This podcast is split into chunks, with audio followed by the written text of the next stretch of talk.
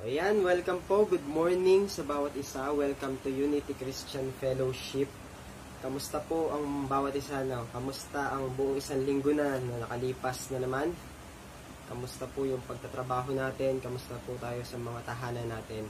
I hope and I pray na nasa maayos tayo na kondisyon, nasa maayos tayo na kalalagayan. Uh, God is with us. God is protecting us, is covering us, is providing everything that we need sa kalagitnaan man ng crisis na na-experience natin ngayon. Have faith. Um, patuloy lang tayo magtiwala sa Diyos. Siya nakakaalam at uh, may control sa lahat ng bagay. So, ngayon, ngayong umaga, um, alisin muna natin yung focus natin sa mga experience na na-experience natin ngayong buong week sa mga sitwasyon natin, sa mga balita na naririnig natin, let us focus right now on the Word of God that we are um, about to receive. Uh, yung Word ng Panginoon na maririnig natin at pag-aaralan natin ngayong umaga. So, so yan, bago tayo breakable, na kung saan ngayong buong month ng May, ang pinag-uusapan natin ay all about prayers. So, first week ng May, na tutunan natin na to make our request and petitions to God. Um, uh, doon sa pangalawang week naman, natu- natutunan natin that there is power, there is power in united prayer or sa corporate prayer natin kapag tayo nagkakaisang manalangin. At uh, last week, pinag-usapan naman natin ay yung uh, intercession, no? yung prayer na kapag nag intercede tayo, ano ba yung nagagawa nito as we pray, as we intercede not just for ourselves but to other people as well. So ngayong uh, ngayong week naman na to, ngayong umaga na to, pag-uusapan natin is all about prayer and fasting. So all of those three topics na nakalipas or pinag-aralan natin from the past weeks ay napaka-importante mahalaga yan lahat. No? Ganun din yung pag-uusapan natin today, yung prayer and fasting, which is um, hindi palaging naitatopic, no? Uh, mostly naitatopic lamang to na pag-usapan sa cell group. But um, importante, napakahalaga nitong prayer and fasting sa spiritual life ng bawat isa sa atin. So there are different verses in the Bible.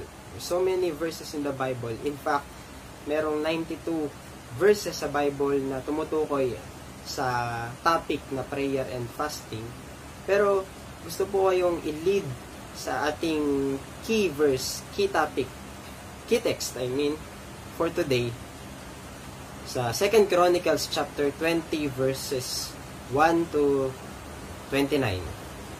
Pero medyo mahaba itong ano, medyo mahaba yung verse na to kaya kung meron kayong Bible dyan, i-take note nyo na lang muna yung verses. If may time kayo after neto, after ng service natin, basahin ninyo yung buong 2 Chronicles chapter 20 verse 1 to 29. But um, ikukwento ko na lang, i-brief o isa-summarize ko na lang kung ano yung nangyari dito sa 2 Chronicles chapter 20 verses 1 to 29. Na kung saan, yung prayer and fasting yung naging unang respond, response ni King Jehoshaphat doon sa kinaharap nilang um, kinaharap nilang battle or na-experience nila na sitwasyon or condition sa Kingdom of Judah and Jerusalem. But before that, um, samahan nyo muna ako. Let's all bow down muna. Bow our heads and let's all pray. Heavenly Father, we thank you We bless you and we honor you. Maraming salamat po sa isang buong linggo ng pag-iingat, uh, protection niyo po sa amin. Salamat Panginoon sa kalakasan, sa provision mo. And thank you for this life, Lord God, na na-experience, na-enjoy po namin, Lord God. Today, Lord, we just entrust to you, Panginoon, ang aming pong gawain na ito. Ini-entrust po namin sa inyo ang mga salita na aming pong pag-uusapan. Lord, ikaw po ang magbigay ng wisdom, knowledge, and understanding sa lingkod mo, Panginoon. And use my tongue, use my lips to speak the very word, Panginoon, na nagmula sa inyo. And allow us, Panginoon, Lord God, na ma-encourage, Panginoon, matuto, Lord God, may apply, Panginoon, ang mga salita na ito sa aming mga personal na buhay, Lord God. Maraming maraming salamat po. Iniimbitahan po namin ang inyong banal na spirito na mag-lead at magturo sa amin sa umaga na ito. Maraming salamat. We bless you. We honor you. In Jesus' name we pray. Amen. Amen. And amen. So yun, punta tayo sa 2 Chronicles chapter 20 verse verses 1 to 29. Uh, may mga ilan lang akong verse na isa-cite. So, read, ano, basahin nyo na lang sa after nito yung buong 1 to 29.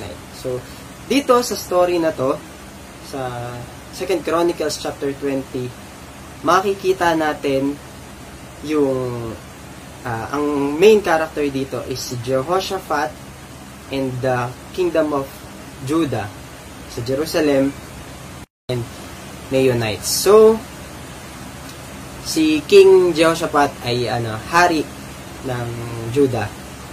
So, dumating yung pagkakataon, dumating yung time na kung saan yung tatlong um, lahi, yung Moabites, Ammonites, and Meunites, nagkaisa sila, naggather sila para kalabanin si King Jehoshaphat. They wage war against Jehoshaphat.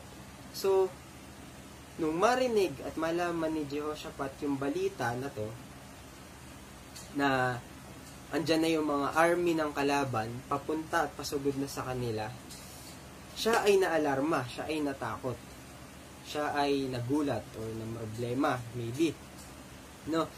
And katulad niya, most of us, ganun din na na-experience natin kapag may mga unusual situations na nangyayari sa ating buhay, na alarma tayo, natatakot tayo.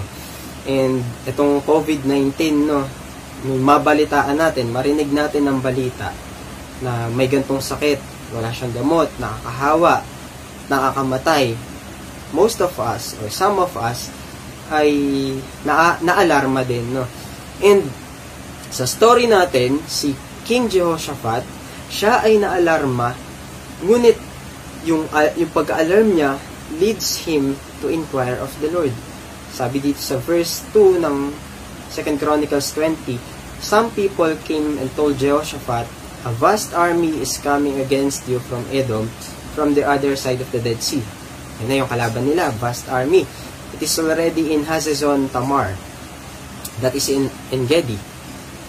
Alarmed, verse 3, Jehoshaphat resolved to inquire of the Lord.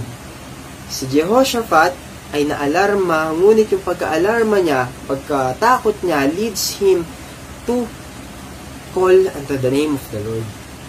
Na-alarm siya, but he inquired of the Lord. And he proclaimed a fast for all of Judah.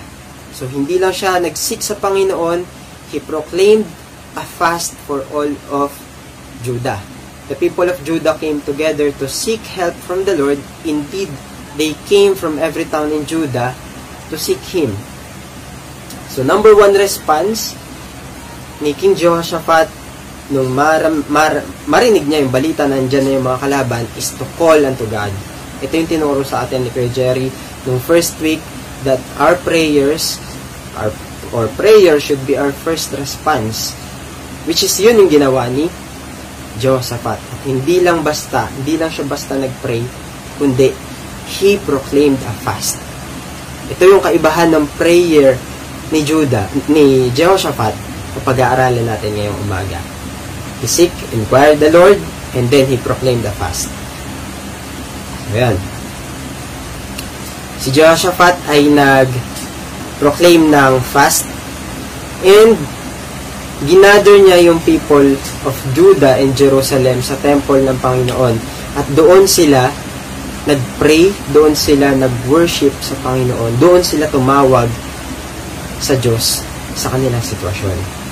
And, ito yung sabi ni, ano, ni, ni Jehoshaphat doon sa prayer niya, Lord, the God of our ancestors, are you not the God who is in heaven? Di ba ikaw yung Diyos na nasa langit? You rule over all over kingdoms. You rule over all the kingdoms of the nations. Lord, you are powerful. You are mighty.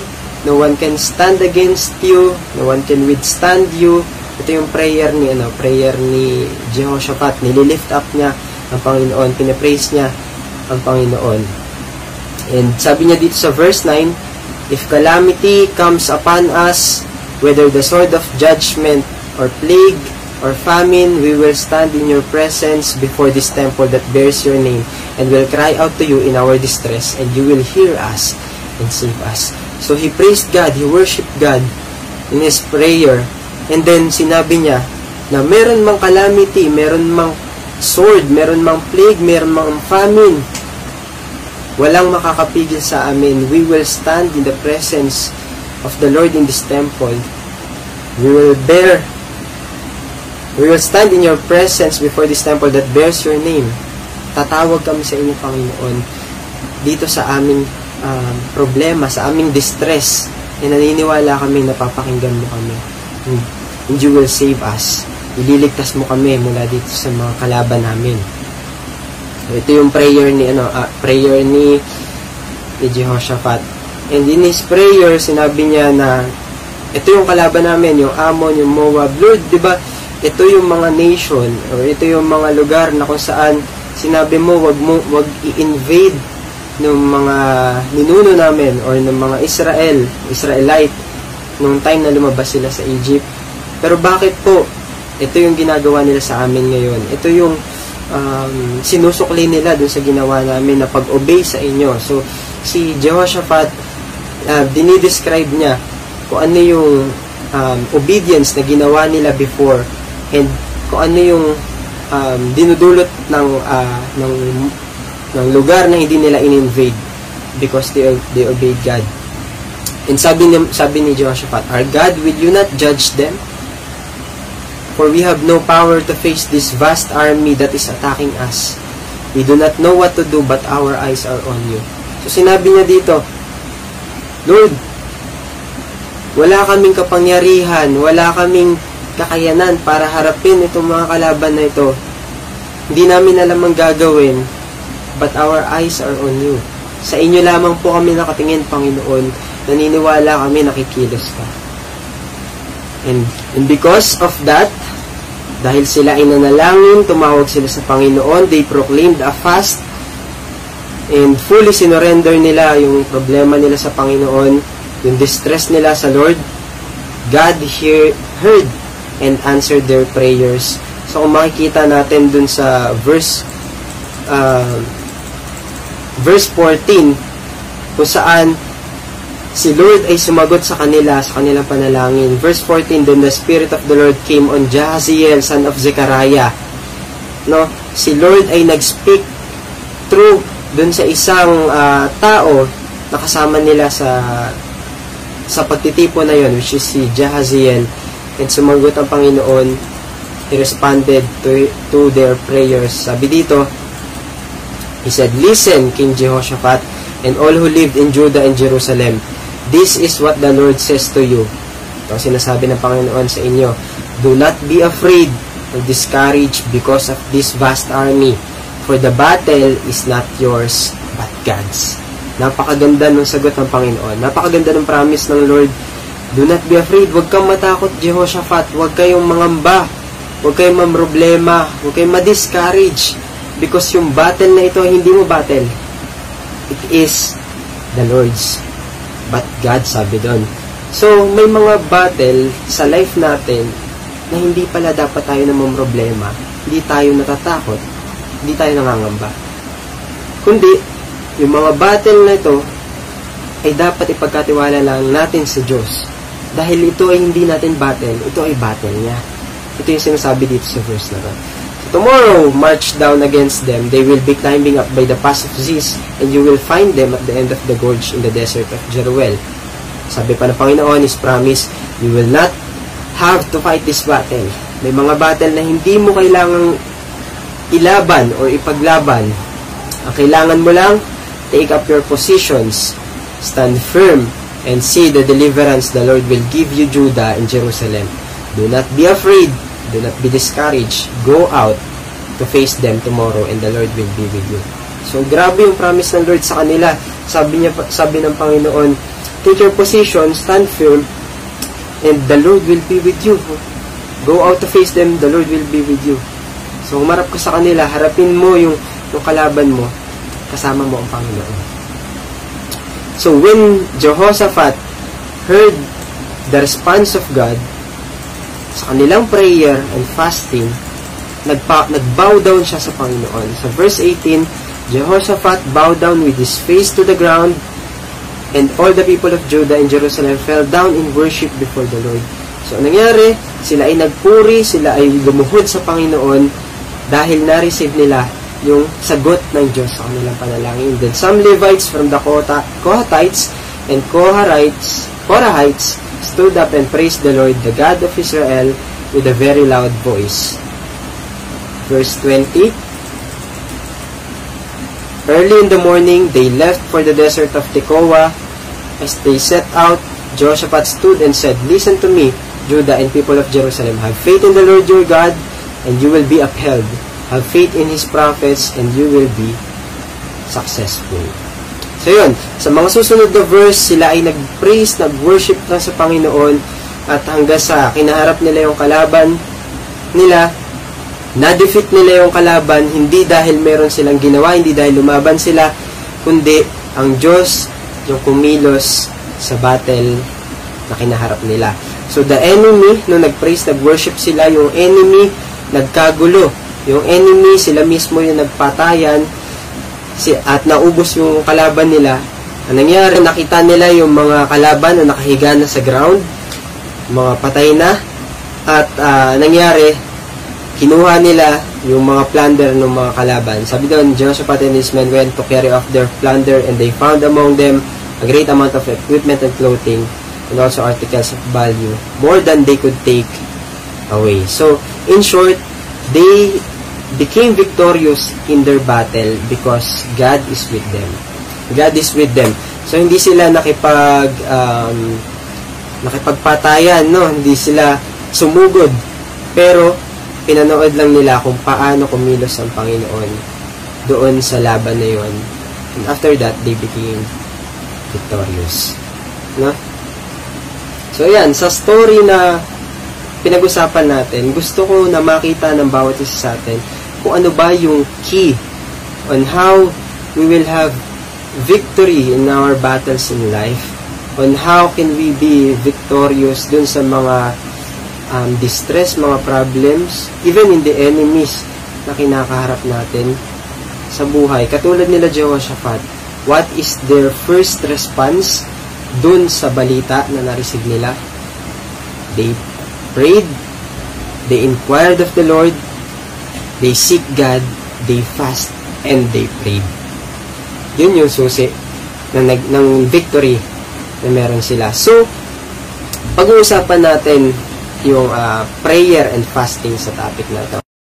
So dun sa story na binasa natin kanina, gusto ko na makita natin kung ano ba yung key uh, sa victory na na-experience nila King Jehoshaphat against dun sa enemy nila which is may apply din naman natin sa mga buhay natin hindi lang dun sa battle, hindi lang sa enemy but even dun sa problems sa mga challenges na kinakaharap natin sa buhay may apply natin to.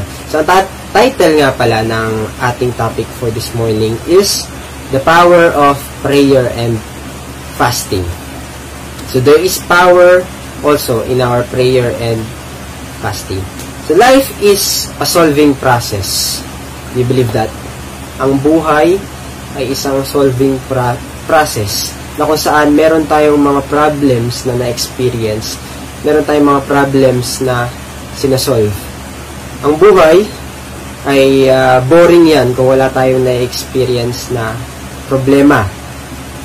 Um, problem comes, and without problems, in life natin will be boring. So, hindi magiging uh, exciting yung buhay, no? Kung wala yung mga problema. Marami sa atin takot na maka-experience ng problema. Marami sa atin ang ayaw ng problema. Pero sabi nga nila, problema ka na kung wala kang problema.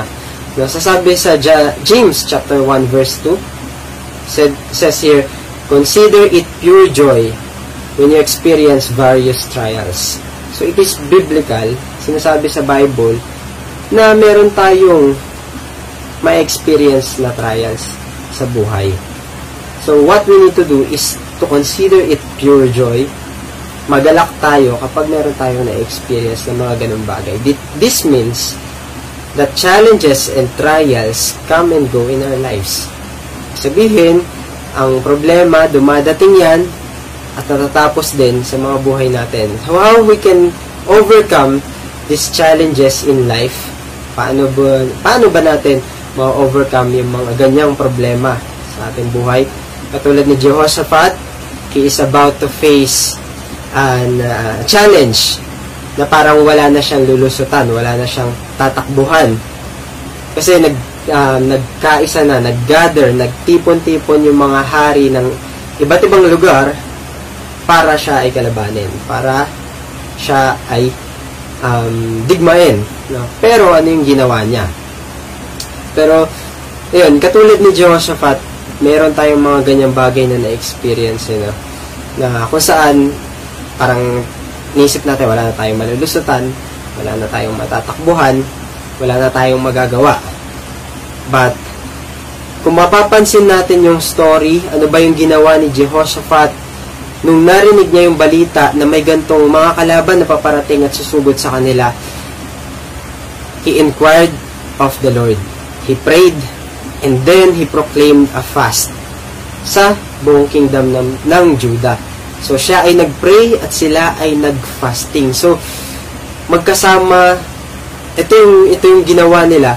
They prayed and they, they fasted. They call on the name of the Lord. Tumawag sila sa Panginoon. Humingi sila ng help sa Diyos. At uh, um, nag-gather sila dun sa temple. They worship God. They praise God. And uh, dun sa story, makikita natin that as they fast and pray, as they worship God, God heard their prayers.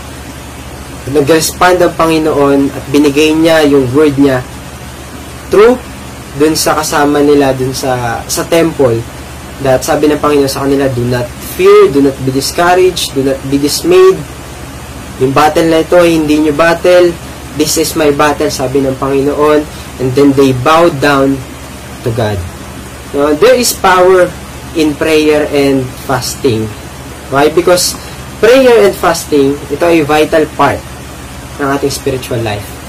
Prayer and fasting is a vital part of our spiritual life kung wala tayong prayer, magiging mahina tayo, magiging powerless tayo. Without prayer, we are weak, we are powerless. That's why, yung mga panahon sa buhay natin na kung saan feeling natin o nararamdaman natin na tayo ay mahina, ito yung mga time na panigurado nagkulang tayo sa prayer. Ito yung mga panahon na nawala yung prayer sa pray sa spiritual life natin. So, dun tayo bumabagsak kapag hindi tayo nakakapanalangin. Sabi sa Matthew chapter 17 verse 20, Jesus said to them, to the disciples, Because of your unbelief, for assuredly I say to you, if you have faith as a mustard seed, seed, you will say to this mountain, Move from here to there, and it will move, and nothing will be impossible for you. However, however, this kind does not go out except by prayer and fasting. So, merong kapangyarihan na naibibigay or nagagawa yung prayer and fasting sa ating mga buhay. No? Katulad ng dalawa, nung disciple na ito, nakausap ni Jesus, nandun sila eh, um, they are on their um, task na mag-cast out ng demon, but hindi nila nagawa. Una, sabi ng Panginoon, meron silang unbelief. Wala silang faith. At uh, sabi ng Panginoon din, yung mga gantong bagay, kinakailangan nito ng prayer and fasting. So may mga uh, situations sa buhay natin na hindi lang basta prayer ang kailangan natin, but we need prayer and fasting. So it is important, it is a vital part sa ating uh, buhay spiritual. So Jesus Christ Himself, si Jesus mismo, tinuro sa atin na importante ang pananalangin sa pamagitan ng verse na yon. And when it seems an impossible Lord, let's pray and fast. So, yun. The best thing to do is to bring our concern to the Lord, manalangin tayo, at mag-ayun, no? Mag-pray and mag-fast. So, what happens when we pray and fast? Ano nga ba yung nangyayari kapag tayo ay nagpa-pray at nagpa-fasting? Number one, prayer and fasting creates hope within us. Every time na tayo ay nagpa-pray, every time na nagfa-fast tayo, nabubuo yung hope sa ating mga puso. Why? Because um, in times of prayer, we, we receive encouragement from God. We receive the voice of the Lord na nagsasabi sa atin na kaya natin yung mga bagay na pinagdadaanan natin. Na kaya na kayang solusyonan ng Panginoon yung yung problema na dinudurog natin sa Kanya sa pananalangin and even in fasting. So, when time comes when we are hopeless, just kneel down, fast, and pray. Kapag daw mga hopeless situations na, o kapag hopeless situations ang na-experience natin, let us fast and pray. So, hindi lang naman hopeless situations tayo dapat nag nagpe-pray. Dapat every time, no? Every minute, every hour in our life, we are praying to God. When you pray, you are encouraged and you will have hope.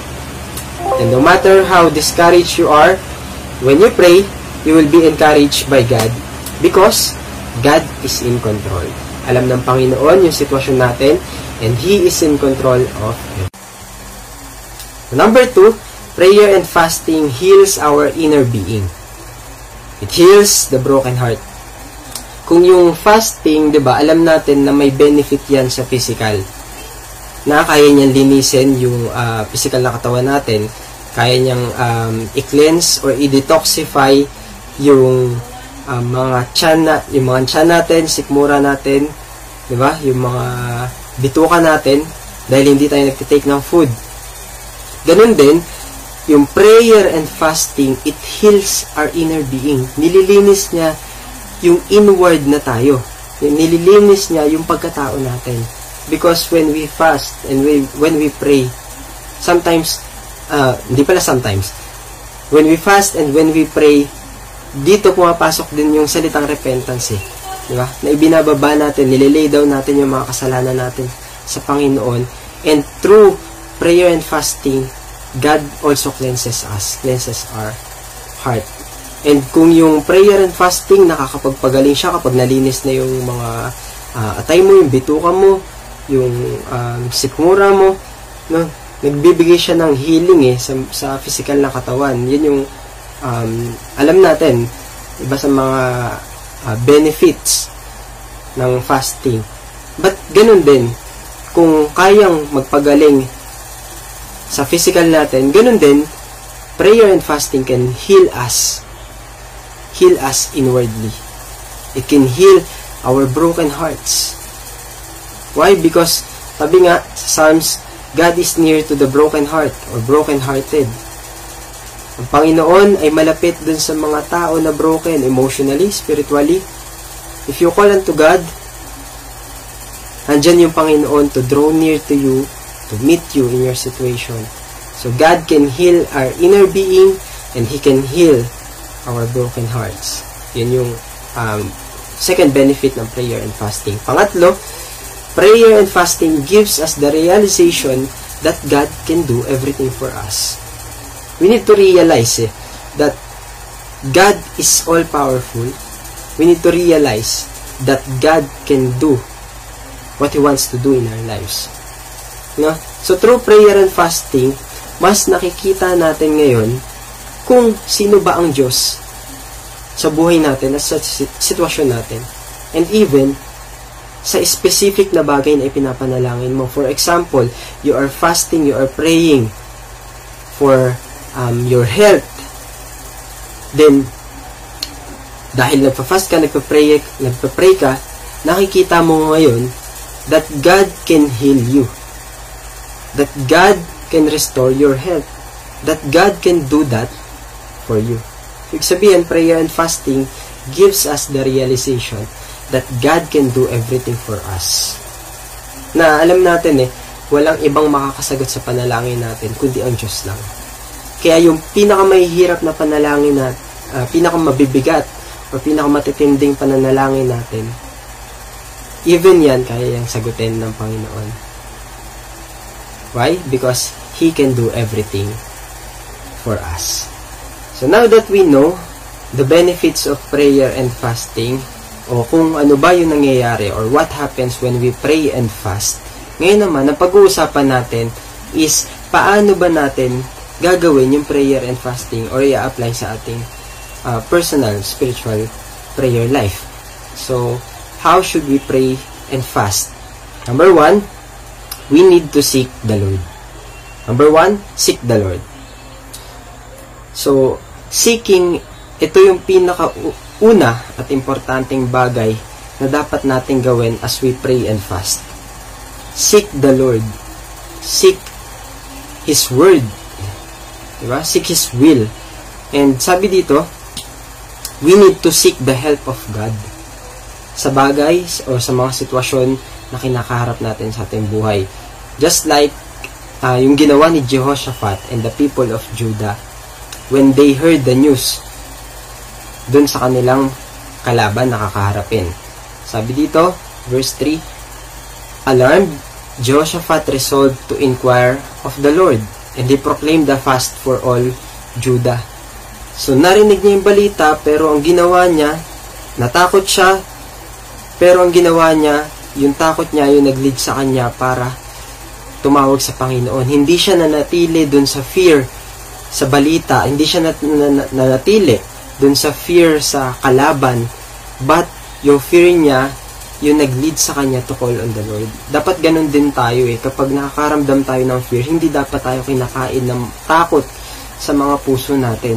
But our fear, yung pagka-alarm natin, should always lead us to inquire of the Lord. Should always lead us to call and to seek God in our lives. And sabi doon, nag-proclaim siya ng uh, fasting sa Judah so that they can seek, they could seek help from the Lord. And sabi doon, indeed, they came from every town in Judah to seek Him. Ang bawat isa sa kanila ay nag-seek sa Panginoon. Sa prayer and fasting natin, kinakailangan na isik natin ang Panginoon. Why? Kapag sinik natin ang Panginoon, malalaman natin kung ano ba yung will niya sa bagay na ipinapanalangin natin. Seeking God's will or direction in our lives. Yun yung dapat nating gawin. So some of us, ang purpose kung bakit tayo nagsisik ay para doon sa bagay na ipinapanalangin natin na ma-achieve or makuha natin, ma-receive natin. 'Di ba? Yun yung yun yung purpose minsan or motivation ng iba kung bakit sila nagsi, nagpe-prayer and fasting. Pero hindi dapat ganun. Kapatid, uh, nais ng Lord na makorek yung heart natin or yung motives natin sa pagsisik sa Kanya. You don't fast and pray just for the sake of your answered prayer. But you fast and pray to seek the one who can give answer to your prayer. To seek the one who can give you the solution to your problems. Yun yung gusto ng Lord. Na isik natin siya, yung source ng lahat ng bagay, at hindi yung resources na ibinibigay niya. Sometimes kasi ang nagiging focus na natin is ano ba yung marireceive mo? Ano ba yung marireceive natin? But, nakakalimutan natin na isik talaga kung sino ang Lord. Uh, dapat ang ang ginagawa natin or ang ang motive natin as we pray and fast is to seek the Lord and, throw, and to draw near to Him. Seek natin ang Panginoon. Seek natin yung direction niya. Ano ba yung will niya dito sa pinagpe-pray natin. Uh, minsan may mga bagay ka na pinag-pray mo na, pinag-fast mo na, pero hindi pa rin nangyayari, hindi pa rin dumadating. Maybe, it is, uh, hindi pa ito yung time para sa pinagpe-pray mo na yan. And sometimes, or ito yung ano eh, yung katotohanan na minsan ang prayer natin or nag-fast ka nga, nag-pray ka, pero meron kang gustong makuha, meron kang gustong mangyari, pero hindi naman align dun sa gustong mangyari ng Diyos. So gusto ng Panginoon na isik natin siya na sa ganun malaman natin kung ano ba yung kalooban niya. Malalaman natin yung kalooban ng Panginoon kapag nagpa-prayer and fasting tayo, kapag binabasa natin yung salita niya. Kapag sinisik natin deeply ang Panginoon through His words. So, yun, kailangan maging tama yung motibo natin kapag tayo ay nagsisik sa Diyos. Because God is looking into our hearts when we seek Him. Sabi nga sa James chapter 4 verse 3, When you ask, you do not receive, because you ask with wrong motives, that you may spend what you get on your pleasures. Naku po, itong prayer natin, itong pagpa-fasting natin, kinakailangan maging tama muna yung motibo ng puso natin. Kasi kapag mali, kapag hindi tama yung way mo ng pagsisik sa Panginoon, malamang hindi mo marireceive. Hindi natin ma, ma hindi natin maa-achieve or mararanasan yung yung prayer natin na mangyari. So yun, so we need to have first kailangan seek with the right motive in our hearts. And sabi sa Matthew chapter 6 verse 33, Seek first His kingdom and His righteousness, and all these things will be given to you as well. Ang kailangan lang pala, ang kailangan natin gawin, seek first the Lord before yung gusto mong mangyari. Seek first the desire of God, the will of God, then as we seek Him, as we seek His righteousness, as we seek the kingdom of God, lahat na lang pala ng bagay ay susunod.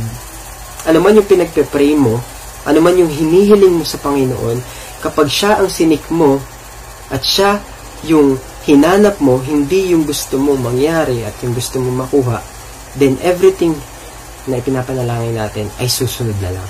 It will all follow once we truly know and seek the Lord. So, ang Lord naman, um, He is willing to draw near to us if we seek Him right. If we seek, if we seek Him with all our hearts.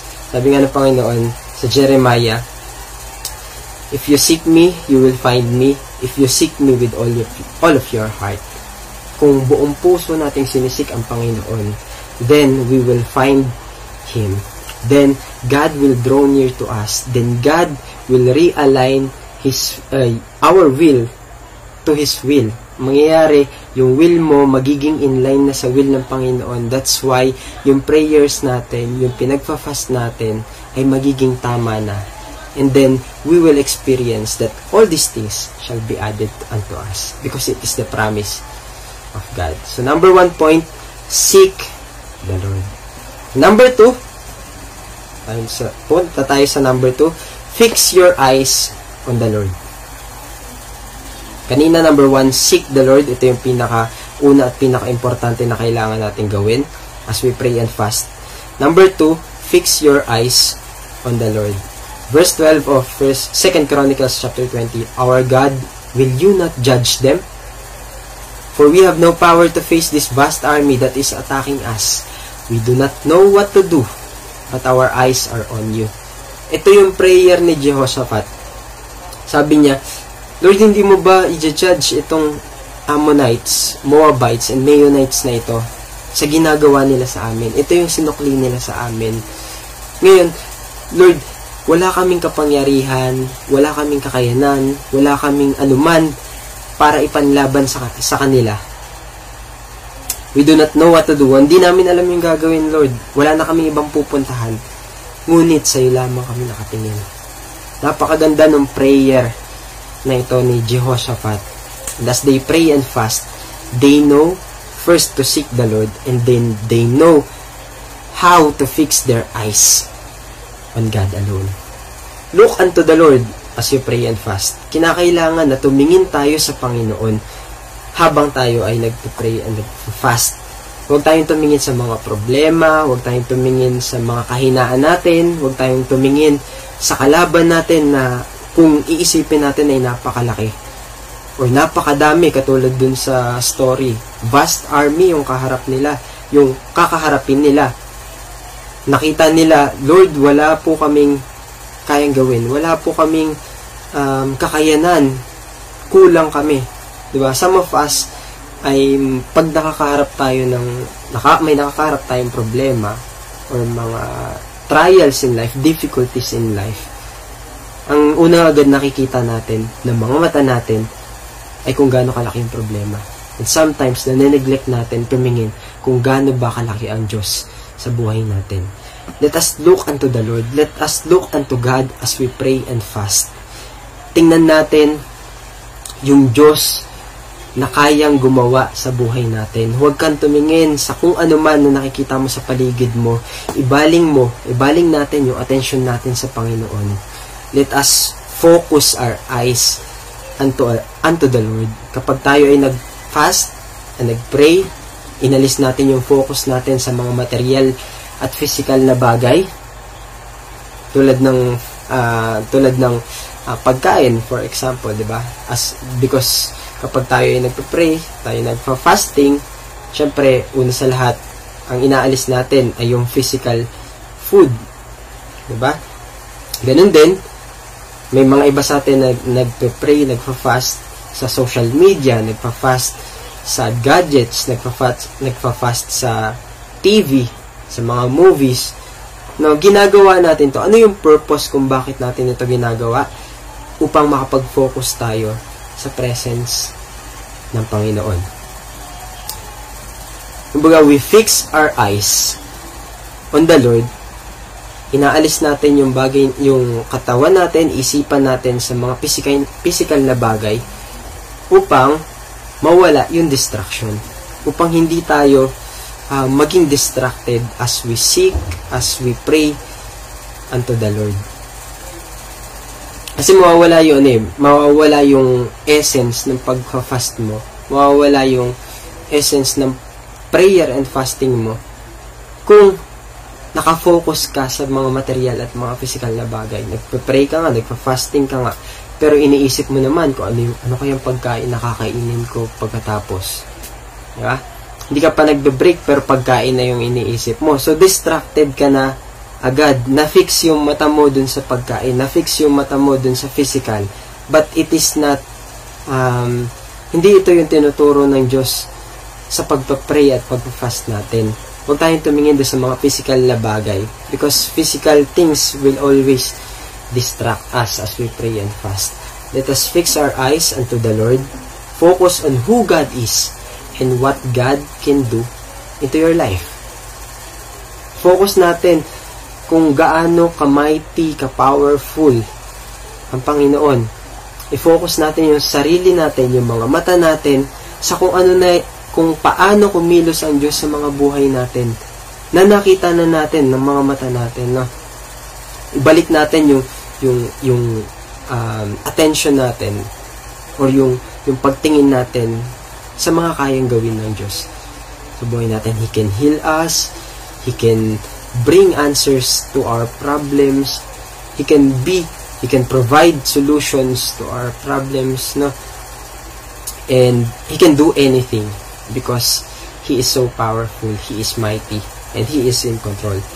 He is the one who hears, who hears and answers our fervent and earnest prayers. Yung mga panalangin natin na sinasamahan natin ng prayer and fasting. Pinap, lalong-lalo na pinapakinggan niya ng Panginoon. Hebrews chapter 12 verse 2a sabi dito, Let us fix our eyes unto Jesus, the author and perfecter of our faith. As we pray and fast, ilagay lang natin, itoon natin, i-fix natin yung mga mata, yung attention natin sa Panginoon. Because as we pray and fast, pwedeng uh, mahina yung, yung faith mo sa pinapanalangin mo, hindi pa buo. Maybe, um, nag-uumpisa pa lang na ma-develop yung faith mo. Pero sinasabi ng Panginoon, He will perfect or He will perfect our faith. Siya yung perfecter ng faith, ng faith natin eh. Diba? Kung, kung yung pananampalataya mo ay ganito pa lang, maliit pa lang, God can increase our faith. Kayang-kayang i-increase ng Lord yung measure ng faith na meron tayo as we fix our eyes into Him. So yun lang, i-fix natin yung mga mata natin sa Panginoon as we pray and as we fast. Number three, pangatlong bagay na kailangan nating gawin is to humble yourself before the Lord. Humble ourselves before the Lord. So, verse 18, Jehoshaphat bowed down with his face to the ground, and all the people of Judah and Jerusalem fell down in worship before the Lord. Dito ipinapakita sa story natin kung paano nag-respond si Jos, si Jehoshaphat doon sa promise ng Panginoon na na-receive nila. Diba? God saw their um, their heart as they seek Him, as they fix their eyes on the Lord sa kanila pagpapray at pagpa-fast. Ngayon, dahil na-touch nila yung heart ng Panginoon, God responded and gave His word and promise to them. Sabi ng Panginoon, huwag kayong matakot, do not fear, do not be discouraged. Yung battle na ito, hindi nyo battle, ito ay battle ko. Ngayon, God will give you victory. Yun yung sabi ng Panginoon. And, because of that, na, nung na-receive nila yung promise ng Panginoon, they bowed down, they humbled before the Lord because they ans uh, because God answered their prayers. No? So, dapat sa pagsisik din natin sa prayer and fasting, katulad ng ginawa nila, kailangan magpakumbaba pa rin tayo sa Panginoon. Kinakailangan yung humility natin as we pray and as we fast. One of the reason why we fast is to demonstrate our humility before our sovereign creator. Meaning ng sovereign, all-powerful. Diba? Siya yung pinakamakapangyarihan sa lahat. Ngayon, pinapakita natin yung pagpapakumbaba natin sa Panginoon kapag nagpa-pray at nagpa-fast ka. Pa-fast tayo. Meaning neto, hindi natin kaya yung mga bagay sa buhay natin. Hindi natin kaya ng sarili, sarili nating lakas. Hindi natin kaya sa sarili nating ability. We do not rely on material, physical things. Hindi tayo nagre-rely sa mga pera, sa trabaho, hindi tayo nagre-rely sa mga boss natin, sa mga company. Hindi tayo nagre-rely sa anumang bagay. But we only rely unto the Lord. Ipinapakita natin sa Diyos na we are fully dependent on Him and we rely on His Holy Spirit. Kapag hindi tayo maasa sa mga physical na lakas natin, we fully rely and we are fully dependent on the Lord. Kapatid, alam natin na may mga bagay na hindi natin magagawa sa pamamagitan ng lakas at talino lang natin because we are all limited. Lahat tayo ay nauubusan, lahat tayo ay napapagod. Ngunit ang Diyos, He is unlimited God. He is all-powerful God. That's why we need to be dependent, dependent on Him alone. And we need to humble down ourselves before Him. Kinakailangan na makita natin yung level natin sa harapan ng Panginoon. Ang Lord ay napakalaka, napakataas. He is almighty, He is all-powerful. And as we pray and fast, kinakailangan na makita natin yung katayuan natin na ito lang tayo sa harapan ng Panginoon. Na wala tayong kayang ipagmalaki sa Kanya. Not even our um, knowledge, not even our strength, not even our skills and ability.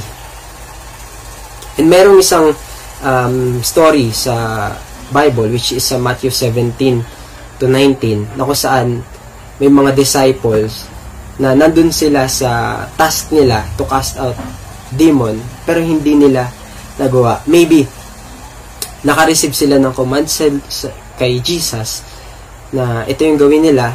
Nalaman nila kung paano magka-cast out ng demon but hindi sila fully nag-rely sa Panginoon. They relied on their own selves. That's why hindi nag-fail sila dun sa bagay na yun. And sabi na sabi ng Lord sa Matthew 17 to 19, Then the disciples came to Jesus privately and said, Why could we not cast it out? So, ang tanong nila, bakit hindi namin mapalayas yung demonyo na yun? Bakit hindi namin nagawang mapaalis yun? So, Jesus said to them, Because of your unbelief, for assuredly I say to you, if you have faith as a mustard seed, You will say to this mountain, Move from here to there, and it will move, and nothing will be impossible for you. However, this kind does not go out except by prayer and fasting. So sinabi ng Panginoon, unang bagay kung bakit hindi nila napaalis or nakast out yung um, demon dun sa story na yun sa Matthew chapter 17 is because number one, they have unbelief. Hindi sila, nandun yung doubt, nandun yung hindi nila paniniwala. Pangalawa, may mga bagay na hindi lang pala madadaan, hindi lang sa basta prayer na dadaan, kundi kinakailangan na samahan natin ng fasting or pag-aayuno. Diba? We need to have prayer and fasting as well. It is a command from the Lord na may mga bagay, especially sa mga pinagpipray natin, na kinakailangan natin ng prayer and fasting. Ibig sabihin nito, mag-rely tayo sa Holy Spirit, mag-rely tayo sa Panginoon, maging dependent tayo sa Kanya, hindi dun sa mga kaya nating gawin, hindi dun sa sarili nating lakas. Ask strength from the Lord. Do not rely on the strength on your physical. Huwag ka mag-rely dun sa kalakasan na nakukuha mo mula sa mga pagkain o sa anumang mga bagay, but rely on the Lord alone. Sabi sa Proverbs chapter, chapter 3 verse 5, Trust in the Lord with all your heart and lean not on your own understanding. So, ibig sabihin, yung humility pala, it also means trust. Yung pagpapakumbaba natin sa Panginoon dahil nakadepende ka na sa Kanya, nagtitiwala ka na din sa Kanya. Our humility means trust to the Lord. Trust in the Lord with all your heart. Magtiwala ka sa Panginoon ng iyong buong puso at huwag kang manangan sa sarili mo karunungan. Relying on our own means pride. Kapag nagtitiwala ka sa lakas mo, sa kakayanan mo, pride yun kapatid. At pwedeng hindi ka na magtiwala sa Lord. Pwedeng maging uh, maging proud ka na na bakit ako magpa-pray? Bakit ako magpa-fast? Kaya ko naman. Kaya ko naman gawin to, kaya ko naman gawin yan. Lord, I can um, sing, I can dance, nang hindi nagpa-pray, hindi nagpa-fast, pero hindi, nagkakamali tayo. Lahat ng bagay, especially kapag naglilingkod tayo sa Panginoon, we need humility. And one way that we can show God our humility is through our prayer and fasting. So, kung ikaw ay nagsiserve, kung ikaw ay um, naglilingkod sa Lord, sa anumang paraan, sa um, praise and worship man, music ministry, sa dance, sa intercessor, um, ano pa ba, sa children, diba? lahat ng ministry, ushering ministry or service, and even sa pagpe-preach, na we need to be humble before the Lord. Kinakailangan yung humility natin sa Panginoon na Lord, hindi ko po kaya. Lord, kailangan ko po yung wisdom, kailangan ko po yung strength na nagmumula sa inyo. And Kapag ganun na yung heart natin, sa pagpa-fast natin at pagpa-pray natin sa Panginoon, pagsisik natin sa Kanya. Sabi sa James chapter 4 verse 6, But He gives us more grace. Binibigyan tayo ng grace ng Panginoon. Patuloy yung grace ng Lord sa atin. That is why the scripture says, God opposes the proud, but shows favor to the humble. Alam mo yun, Kapag ikaw ay nagpakumbaba, God will show His favor to you. That's why in our prayer, na-receive natin yung favor mula sa Lord because we are we are humble before Him. Kapatid, demonstrate your humility to God. Show your humility to God through praying and fasting. And dahil doon, kapag yung pride natin ay unti-unting nawala, ayaw ng Lord na prideful tayo. Ayaw, ayaw ng Lord sa mga taong mayayabang. Ang gusto ng Panginoon ay doon sa mga taong marunong magpakumbaba. And He shows His favor. And once we humble ourselves before the Lord, expect na yung favor ng Panginoon ay dadating sa buhay mo. Expect. Believe that. And claim mo yan sa buhay mo. Claim natin sa buhay natin. Sabi sa verse 10 also, Humble yourselves before the Lord and He will lift you up. Kapag nagpakumbaba tayo sa Panginoon, siya yung mag-aangat sa atin. Siya yung bahala. Hindi mo na kailangang isipin kung ano yung dapat mong gawin or kung paano. Just humble down before God and He will lift you up. When we bend our knees through prayer and fasting, we touch the heart of God. Kapag tayo ay nagpapakumbaba, yumuyuko, lumuluhod sa Panginoon sa pananalangin, yung tuhod natin na dumikit sa lupa will touch the heart of God. Touch natin yung puso ng Panginoon through our humility and dependence to Him. Kapag na-touch na natin or na-move natin yung puso ng Diyos sa pananalangin, asahan mo yung favor at breakthrough sa iyong buhay. Ngayon kapatid, if you are seeking the Lord, if you are fixing your eyes to the Lord, kinakailangan din magpakumbaba tayo sa Kanya. Nandyan na yung breakthrough, nandyan na yung um, favor, nandyan na yung answered prayer natin. Kailangan lang magpakumbaba tayo sa Panginoon. Let us humble down ourselves before the Lord. Number four, Last point natin, stand firm and believe on the promises of the Lord. So, konting recap lang bago ako magtuloy dun sa number 4 point natin. What should we do when we fast and pray? Or how we should fast and pray? Number 1, seek the Lord. Number 2, fix our eyes on the Lord. Number 3, humble ourselves before the Lord. Humble yourself before the Lord. And number 4, stand firm and believe on the promises of the Lord. In verse 15, sabi dito, He said, Listen, King Jehoshaphat, and all who live in Judah and Jerusalem. This is what the Lord says to you. Do not be afraid or discouraged because of this vast army, for the battle is not yours, but God's. Ito yung magandang promise ng Panginoon na ibinigay niya kay King Jehoshaphat at sa uh, mga nakatira sa Judah. Sabi ng Panginoon, Huwag kang matakot, huwag kang mangamba. Hindi mo battle yan. Yan ay battle ko, sabi ng Panginoon.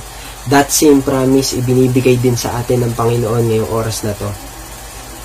We do not know what to do in this time of crisis.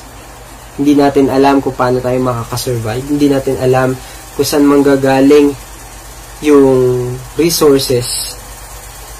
But God said, hindi tayo kailangan matakot, hindi tayo kailangan mangamba hindi mo problema yan in short. Problema ko yan. Yan yung sabi ng Panginoon. And sabi dito verse 16, Tomorrow march down against them. They will be climbing up by the pass of Ziz, and you will find them at the end of the gorge in the desert of Jeruel. You will not have to fight this battle. Hindi mo kailangan lumaban. Take up your positions, stand firm, and see the de deliverance of the Lord will give you Judah and Jerusalem. Do not be afraid, do not be discouraged, go out to face them tomorrow and the Lord will be with you. Dalawang beses sinabi ng Panginoon, do not be afraid, do not be discouraged. Ibig sabihin, um, He put emphasize, ini-emphasize ng Panginoon yung promise niya na to. God is sure that He will um, do His promises. God is sure na dapat hindi ka da, God is sure on this uh, promise na huwag kang matakot, huwag kang mangamba dahil siya yung kikilos para sa iyo. Para sa atin. Let's take hold on the promises of God through His Word. Panghawakan natin yung promise ng Panginoon sa pamamagitan ng salita niya. Every time we pray at sinasamahan natin ng fasting, mas nagiging aware tayo sa pagsagot ng Diyos because we seek Him in spirit and in truth. Alam yun, kapag nagpa-fast ka, nagpa-pray ka, mas nagiging um, clear yung boses ng Panginoon sa pandinig mo eh. Mas nagiging um, tuloy-tuloy yung nagiging sensitive tayo sa voice ng Lord. Kailangan maging sensitive tayo eh sa pagtugon ng Diyos sa mga panalangin natin. Kailangan sensitive ka on hearing the promises of God, on hearing His voice. At ano man yung pangako na sinabi ng Panginoon, nirespond niya sa pagsisik mo sa Kanya, sa pagpapray at pagpa-fast mo, panghawakan mo yun. Anumang pangako yun. Maybe, it is um, your prayer na sumasagot ang Panginoon. Panghawakan mo yan. Maybe, may, pinagpa, may pinapanalangin ka na provision sa Panginoon. Matagal mo nang hinihintay yan. Receive it from the Lord. Panghawakan mo yan. Maybe you are asking to God to heal to heal you.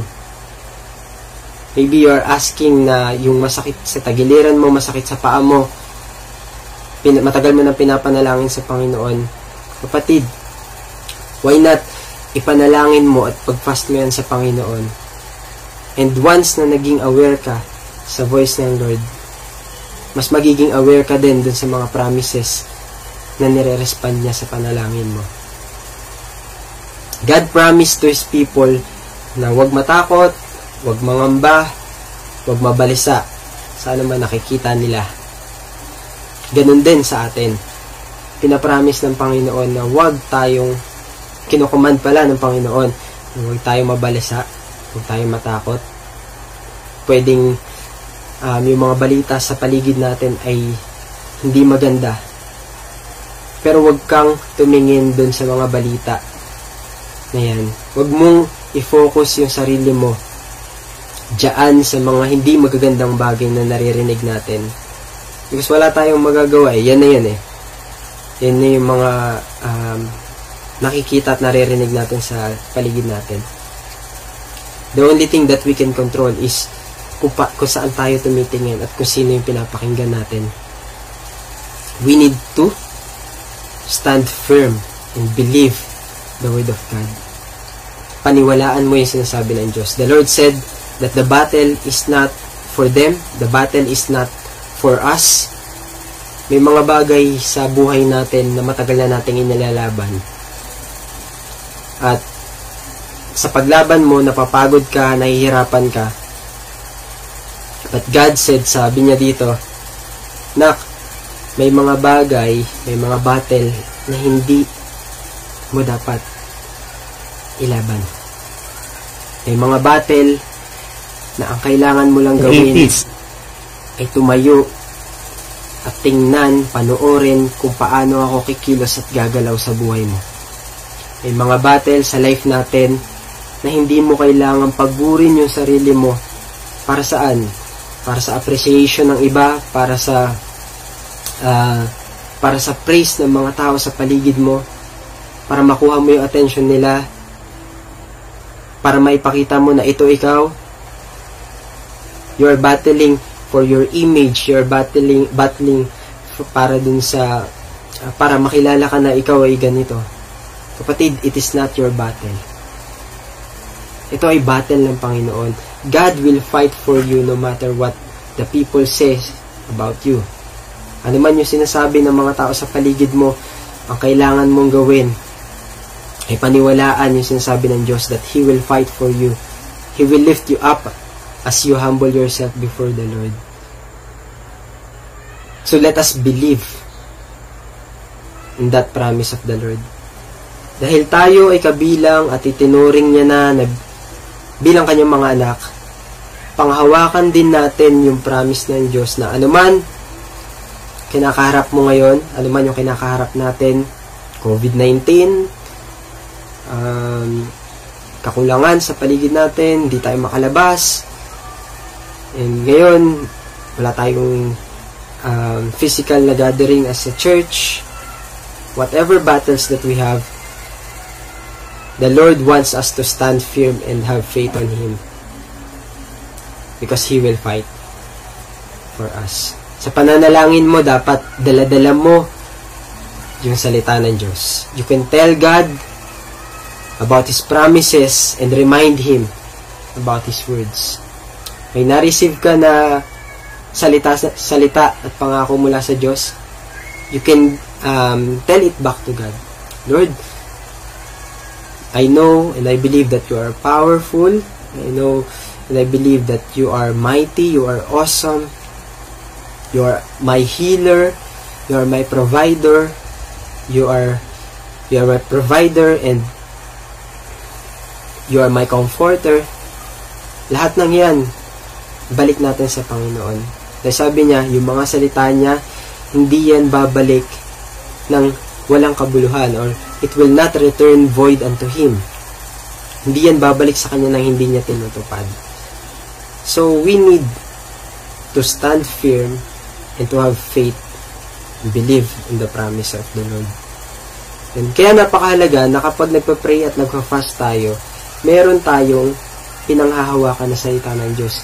Hindi pwedeng nag, nag-fast ka nang hindi ka nagbabasa ng word. Hindi fasting yun. Nag-diet ka lang. Hindi pwedeng nag-fast ka tapos hindi ka naman nagpe-pray.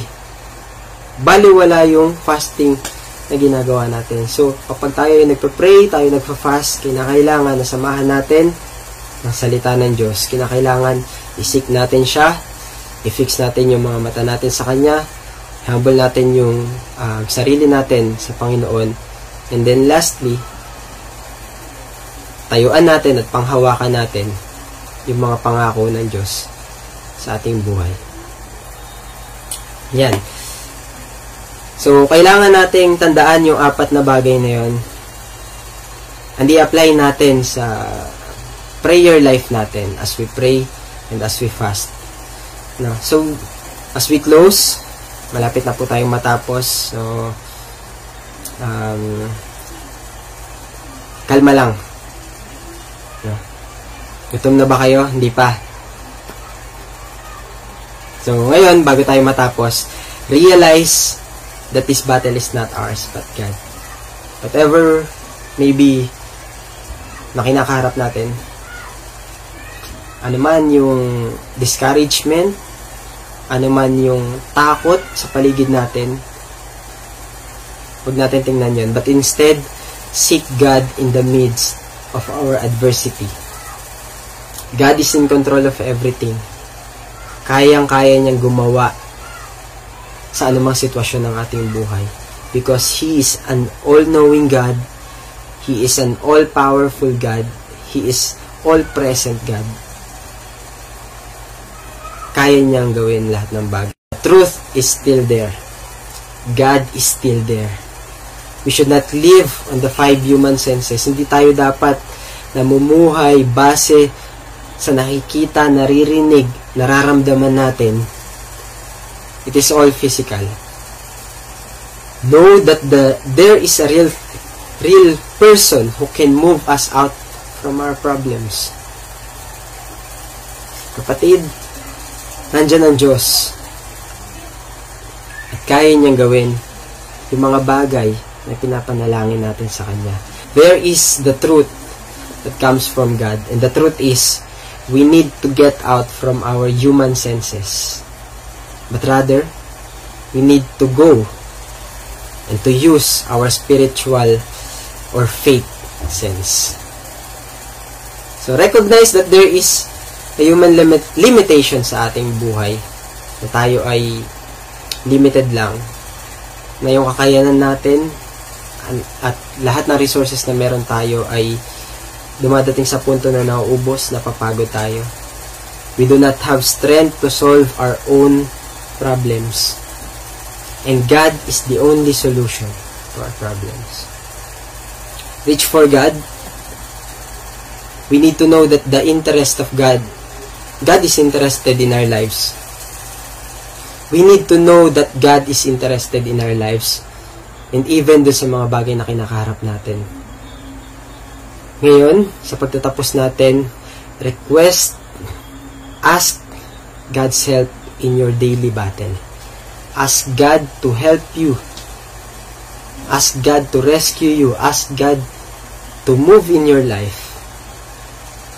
Because sabi ng Panginoon, Matthew chapter 12, Matthew chapter 11 verse 28, Come to me, all of you who are weary and burden, and I will give you rest. Lumapit lang tayo sa Panginoon.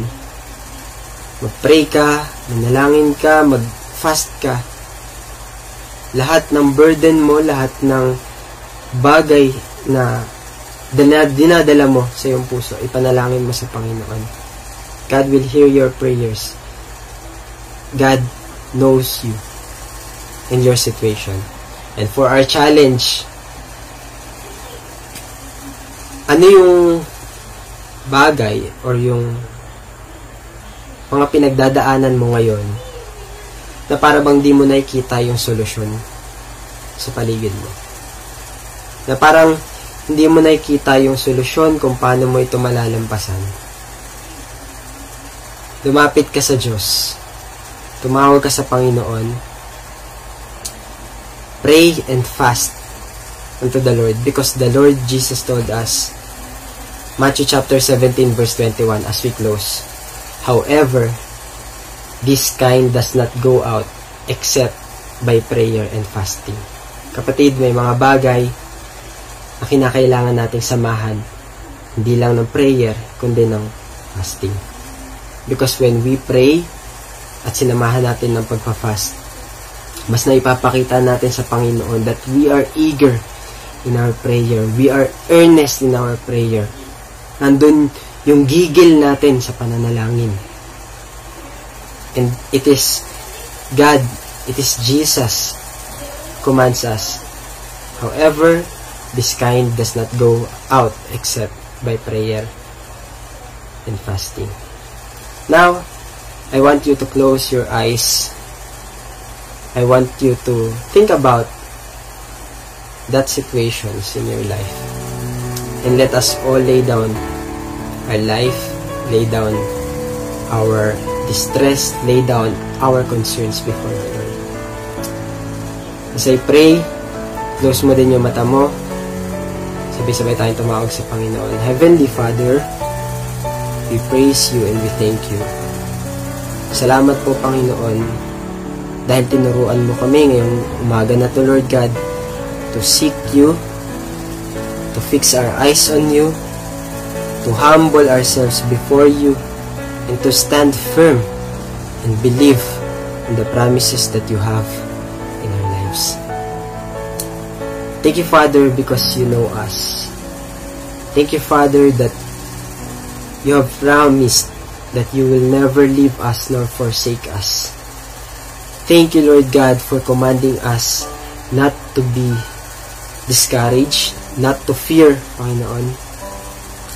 Ngunit may mga pagkakataon sa buhay namin, Lord, na kami ay nata- natatakot, kami ay nangangamba at nababalisa. Ama, humihingi po kami ng tawad, Lord God, if hindi namin nasusunod yung salita mo, if hindi namin nasusunod yung command mo na ito, Lord God. And sometimes, we still look on our situations and sometimes we rely on our own strength to fix our problems, not knowing that when we seek you, not knowing that when we lay down our concerns to you, you are willing to help us, Lord God. Lord, help us to apply all these words in our lives, Lord God. Thank you, Panginoon, because our battle is not really our battles Thank you, Lord God, for your word and your assurance and your promise, Lord God. Nabibigyan niyo po kami ng katagumpayan dahil kasama ka namin. Ikaw ay nasa amin, Panginoon, hindi mo kami iiwan, Lord God. Thank you, Lord God, for saying unto us that the battle is not ours, but it is yours. Ngayon po, naniniwala kami, Panginoon, Lord God, na walang bagay na makakatalo, Panginoon, sa inyo dahil ikaw ay makapangyarihan. Ganon din po, Panginoon, inaangkin namin na walang anumang bagay, walang anumang problema, walang anumang kasalanan, walang anumang um, doubts, Lord God, can be victorious in our lives because this battle is not ours. It is all yours, Lord God. Ngayon po, ibinabalik namin, ibinababa namin lahat ng bagay sa inyo, Lord God. Even our victories, even our success, our achievements, Panginoon, yung mga nasagot sa aming mga panalangin, Panginoon. Hindi po ito dahil kami, Panginoon, Lord God, ay nanalangin, Lord God. Hindi po, Lord God, dahil kami ay uh, nagpray at nagfast, Panginoon, Lord God. But it is you who answered our prayers, Lord God. Maraming maraming salamat po, Lord. Pagpalain niyo po ang bawat isa, Panginoon, na nakikinig na inyong salita ngayong umaga na ito, Lord God. May you reach them, Panginoon. May you move, Panginoon Lord God, sa kanila situation right now. Thank you, Lord God. Maraming salamat po, Panginoon, sa inyong paggabay at pagsama sa amin. Ito ang aking panalangin. Sa tanging pangalan ni Anak na Jesus. Amen. Amen and Amen.